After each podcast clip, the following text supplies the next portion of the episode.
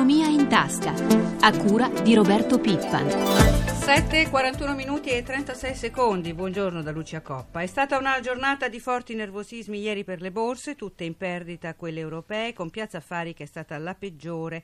Torna a salire anche lo spread. Sui mercati pesano nuovamente l'allarme sul debito, le tensioni su Spagna e Grecia, in attesa sull'Ecofin che si apre oggi a Copenaghen. Ma vediamo più nel dettaglio la situazione. Ci colleghiamo con la nostra redazione di Milano, Maria Giovanna Lorena. Buongiorno. Buongiorno, come dicevi è stata una giornata molto tesa sui mercati, Piazza Affari ha perso il 3,3%, male anche le altre borse europee ma con perdite più moderate. Eh, stabile ieri sera Wall Street con l'indice Dow Jones a più 0,15% in chiusura. Per quanto riguarda Milano hanno pesato soprattutto i ribassi dei titoli bancari e eh, della galassia Ligresti. Tra i motivi eh, di debolezza della borsa, oltre a quelli che hai già ricordato, anche il fatto che si è riacceso un campanello d'allarme che tutti ormai conosciamo, quello dello spread, il divario di rendimento rendimento tra i BTP decennali e i Bund tedeschi che è risalito oltre quota 340 eh, punti base. Eh, nonostante la corsa dello spread, va detto però che ieri il Tesoro ha portato a termine con successo una nuova asta di titoli eh, pubblici a medio e lungo termine, 8 miliardi in tutto, con una richiesta molto sostenuta, mm, tra questi BTP quinquennali con rendimenti stabili e eh, BTP decennali con rendimenti in calo al 5,24%, siamo ai minimi da agosto. Vediamo come si presenta la giornata, cominciamo con i segnali che arrivano dall'Asia. Beh, in Asia Tokyo si avvia a chiudere con il segno negativo, meno 0,36% in questo momento, eh, giù anche Hong Kong segna meno 0,54%, dunque eh, prevalgono segnali di debolezza. Previsioni per l'Italia? E si prospetta un avvio positivo eh, per tutte le borse europee, Milano compreso, un più 0,4% l'indicazione sull'apertura di Piazza Affari. Grazie a Maria Giovanna Lorena. Noi siamo ora collegati con il professore Pietro Alessandrini che insegna economia all'Università Politecnica delle Marche. Professore, buongiorno. Buongiorno. Allora, ha sentito, le borse tornano a scendere, torna la paura, si alza la tensione sulla situazione finanziaria spagnola, su quella della Grecia. In Italia pesano anche le incognite, le incognite legate all'iter parlamentare della riforma del lavoro e c'è in tutto questo molta attesa per questo Ecofin che si apre nel pomeriggio a Copenaghen. Ma questa riunione di oggi che prospettive ha? Riuscirà a riportare un po' di tranquillità? Ma speriamo di sì. La politica degli aggiustamenti severi e in tempi rapidi è troppo recessiva e rischia di far affondare la barca, eh, provoca reazioni negative contro l'euro come dimostrano i ripetuti scioperi generali, prima in Grecia, ora in Spagna. Eh, ormai si deve andare nella direzione della ripresa e dei finanziamenti stabilizzanti. Eh, l'auspicio che l'Ecofin si chiuda senza incertezze a favore del varo definitivo del meccanismo europeo di stabilità che dovrebbe partire a luglio con una dotazione di 940 miliardi di euro e anche il mantenimento in vita dell'attuale fondo salva stati che eh, diventerà una dotazione di riserva da autorizzare solo in casi di interventi eccezionali. Professore, ieri l'Ox ha certificato il primo trimestre in recessione per Francia, Italia e Gran Bretagna e per quanto riguarda in particolare l'Italia è arrivato anche l'allarme del ministro Passera. Da tempo non cresciamo in modo adeguato e ora sostiene Passera siamo nel piano della recessione che durerà tutto l'anno. Interventi urgenti sul credito, soprattutto su accesso e liquidità, accelerazione sulle riforme strutturali, interventi su tutte le leve di crescita crescita a partire da un piano robusto di infrastrutture. Sono queste le direttive urgenti che indica il Ministro? Secondo lei con quante possibilità di riuscita? Insomma, Passera ha detto tante cose, ha onestamente confermato che l'Italia è in recessione da ormai due trimestri eh, ci sono però timidi segnali di rallentamento della recessione eh, a partire dal secondo trimestre. Io non credo che, eh, spero che non duri tutto l'anno questa recessione. Eh, c'è una lieve ripresa della produzione industriale, l'Istat segnala una maggiore fiducia delle imprese sui prossimi aumenti del fatturato. Ora, quello che dice Passera è, giusto, la spinta del governo è necessaria e deve essere convincente. Eh, la politica delle semplificazioni che arriveranno a più riprese è certamente utile, se vanno però nella direzione di ridurre i costi della burocrazia. Meglio ancora gli investimenti in infrastrutture purché si facciano in tempi accettabili e soprattutto perché lo Stato paghi tempestivamente. Le imprese hanno 100 miliardi di crediti nei confronti della pubblica amministrazione e sono costrette a indebitarsi a loro volta presso le banche di fatto eh, eh, una buona fetta del credito bancario va a finanziare lo Stato e non l'economia. Cambiamo argomento, parliamo adesso di fisco, di lotta all'evasione fiscale. Ieri sono arrivati i dati dall'Agenzia delle Entrate sul 2011, ammontano a quasi 8 miliardi di capitali esportati illecitamente all'estero. Sentiamo i particolari da questa scheda che ci ha preparato Luigi Massi. Nello scorso anno gli 007 del fisco hanno recuperato 12 miliardi e 700 milioni di euro di imposte evase con un aumento del 15,5% rispetto al 2010, un risultato soddisfacente per il direttore dell'Agenzia delle Entrate Attilio Befera che auspica per l'anno in corso risultati anche migliori, ma soprattutto si augura che più dell'attività di controllo e recupero migliori l'adempimento spontaneo dei cittadini in sede di dichiarazione dei redditi, perché aggiunge Befera in tema di fisco è in atto un cambiamento culturale. I blitz della Guardia di Finanza come quello di Capodanno a Cortina continueranno, assicura il numero uno dell'agenzia, ma specifica non sono azioni speciali, si tratta di ordinari controlli. In dettaglio l'Agenzia delle Entrate ha riportato nelle casse dello Stato più di 8 miliardi dai versamenti diretti e 4 miliardi e mezzo dai ruoli, cioè in seguito ai contenziosi. Tutto ciò nonostante sia diminuito in realtà il numero degli accertamenti che passano dai 706.000 del 2010 ai 697.000 del 2011. Scende in particolare l'evasione del dell'IVA la differenza tra imposta incassata e quella presunta in base al reddito passa dal 31 al 27%. Il nuovo redditometro infine sarà pronto per giugno e incrocerà le dichiarazioni dei redditi con la situazione finanziaria e i consumi, soprattutto quelli di lusso. Professor Alessandrini, allora questi sono i risultati dell'Agenzia delle Entrate, dati che sono arrivati ieri proprio quando l'Eurispes quantificava in 540 miliardi di euro il valore dell'economia sommersa, il 35% del PIL. L'evasione sembra una montagna impossibile da scalare, nonostante i buoni eh, risultati si, per, nella lotta all'evasione. A questo punto, quando si riuscirà insomma, a cambiare un po' le cose, cosa si può fare di più? Dunque questi dati fanno sempre molta impressione, sono cifre rilevanti, come ha detto lei il 35% del PIL è, è, nel sommerso, l'evasione fiscale è 120 miliardi, sono problemi atavici dell'Italia.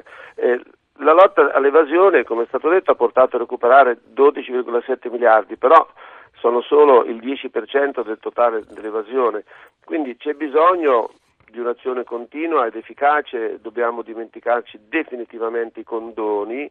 È positivo il dato che eh, va nella direzione dell'efficacia, il fatto che l'evasione accertata, come, come, ha detto il suo collega prima, sia aumentata nonostante che il numero dei controlli sia diminuito, quindi c'è una maggiore efficacia. Io credo che il sommerso potrà riemergere con uno Stato più efficiente, una burocrazia più semplificata e una tassazione meno punitiva. Tra l'altro la lentezza della burocrazia, come ha ammesso lo stesso ministro Passera, contribuisce a rendere meno attrattivi gli investimenti esteri in Italia, oltre al problema della, del, dell'evasione e del sommerso. E mi pare di poter concludere che questa affermazione rende meno rilevante il dibattito attuale sulla riforma dell'articolo 18. Grazie professore, noi la ringraziamo. Buongiorno. Entriamo ora, continuiamo, accennava il professore all'articolo 18, l'articolo 18 rimane al centro delle polemiche sulla riforma del lavoro, intanto i sindacati si ricompattano in vista della manifestazione del 13 aprile e ieri è arrivato un nuovo importante appello dal Presidente della Repubblica. Basta con i giovani precari e sfruttati, afferma il Capo dello Stato che torna a chiedere alle parti sociali un confronto aperto e costruttivo sulle soluzioni da perseguire con forte spirito unitario. Giorgio Napolitano ha affidato il suo pensiero al messaggio inviato al segretario generale dell'UGL Giovanni Centrella che ieri ha aperto i lavori del terzo congresso confederale.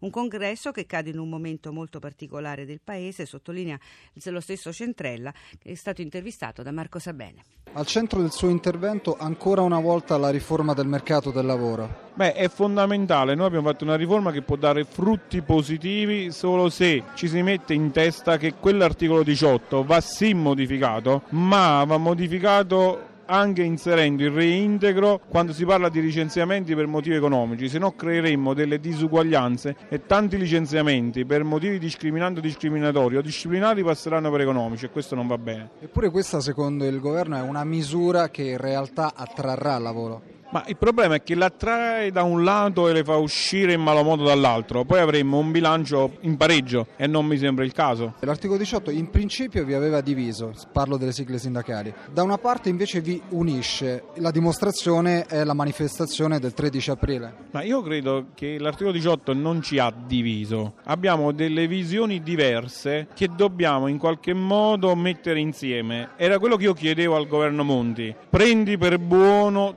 tutte le le richieste che noi ti facciamo. Facciamo un collage e verrà un'ottima riforma. È semplice, il reintegro anche per i licenziamenti economici, né più e né meno. Un problema di cui si discute molto in queste ore è sicuramente quello degli esodati. È anche un modo per tornare sulla riforma delle pensioni. Il problema è molto semplice. Gli esodati rappresentano 350.000 famiglie. Moltiplichiamo 350 per 3 rendiamoci conto quante persone sono. Non ci vuole molto. Basta far andare questi lavoratori in pensione con le vecchie norme. Parliamo ora di esportazioni. Stati Uniti, Cina e Australia, Corea del Sud sono alcuni dei paesi che utilizzano misure veterinarie per introdurre barriere commerciali nei confronti dei molti prodotti dell'agroalimentare italiano. La denuncia è dell'Assica, l'Associazione Industriali delle Carni e dei Salumi di Confindustria, che ha fatto anche dei calcoli sui danni che riceve il nostro export. L'intervista è di Sandro Marini. Presidente, lei lancia un allarme, un appello anche al governo, una perdita di 250 milioni di euro l'anno di esportazioni per quanto riguarda il vostro settore. Perché c'è questa perdita? C'è questa perdita dovuta a delle barriere veterinarie italiane, a dei patti bilaterali con i paesi terzi, a una serie di problemi che purtroppo noi ci trasciniamo ancora dal 1976 e credo che sia giunto il momento di urlare veramente questo disagio e questa situazione. Noi non chiediamo, vede, noi siamo eh, gli unici in questo momento, credo, a non chiedere soldi al governo. Noi chiediamo solo ed esclusivamente un aiuto politico. Un aiuto politico per fare che cosa? E intercedere sui patti bilaterali con i paesi terzi. Noi abbiamo dei paesi in cui non riusciamo assolutamente a vendere un chilo di carne fresca, noi abbiamo dei paesi dove possiamo esportare solo ed esclusivamente un tipo di prodotto della salumeria italiana, producendone ovviamente decine di varietà diverse che vanno dal prodotto a lunga stagionatura, tipo i prosciutti stagionati, ai prodotti di breve stagionatura.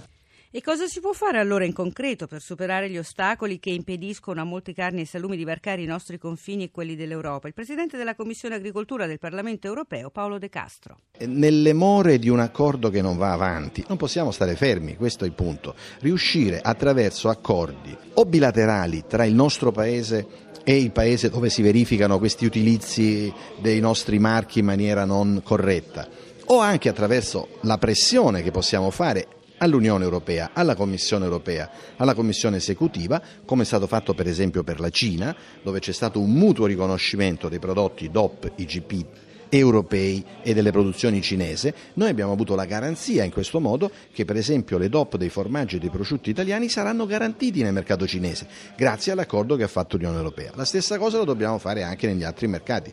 E mentre è difficile esportare prodotti freschi, nel nostro paese arrivano molte imitazioni di prodotti italiani. Sentiamo il Presidente della Commissione Agricoltura del Senato, Paolo Scarpa.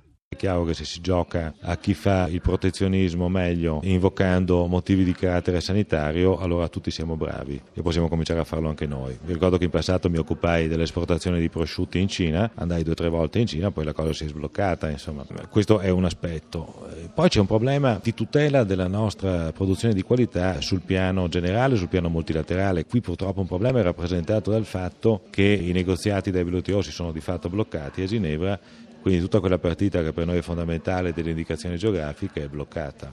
E allora anche questo è un problema che eh, occorre affrontare attraverso rapporti bilaterali. Come possiamo tutelarci anche dalle frodi, inasprire le sanzioni? Ci risulta che il Ministero stia lavorando a un provvedimento di legge in tal senso e quindi naturalmente appena l'avrà prodotto saremo ben lieti al Senato di poterlo lavorare in fretta proprio per poter garantire un'ulteriore e maggiore efficacia nel contrasto a questi fenomeni di contraffazione e di pratiche illegali. Servirebbe un'autorità mondiale, un'autorità multilaterale, servirebbe una WTO che funziona. Questo è un tempo di crisi non solo alimentari ma di crisi economiche di carattere globale che purtroppo non possono contare in strutture mondiali o multilaterali in grado di garantire eh, le diverse specificità.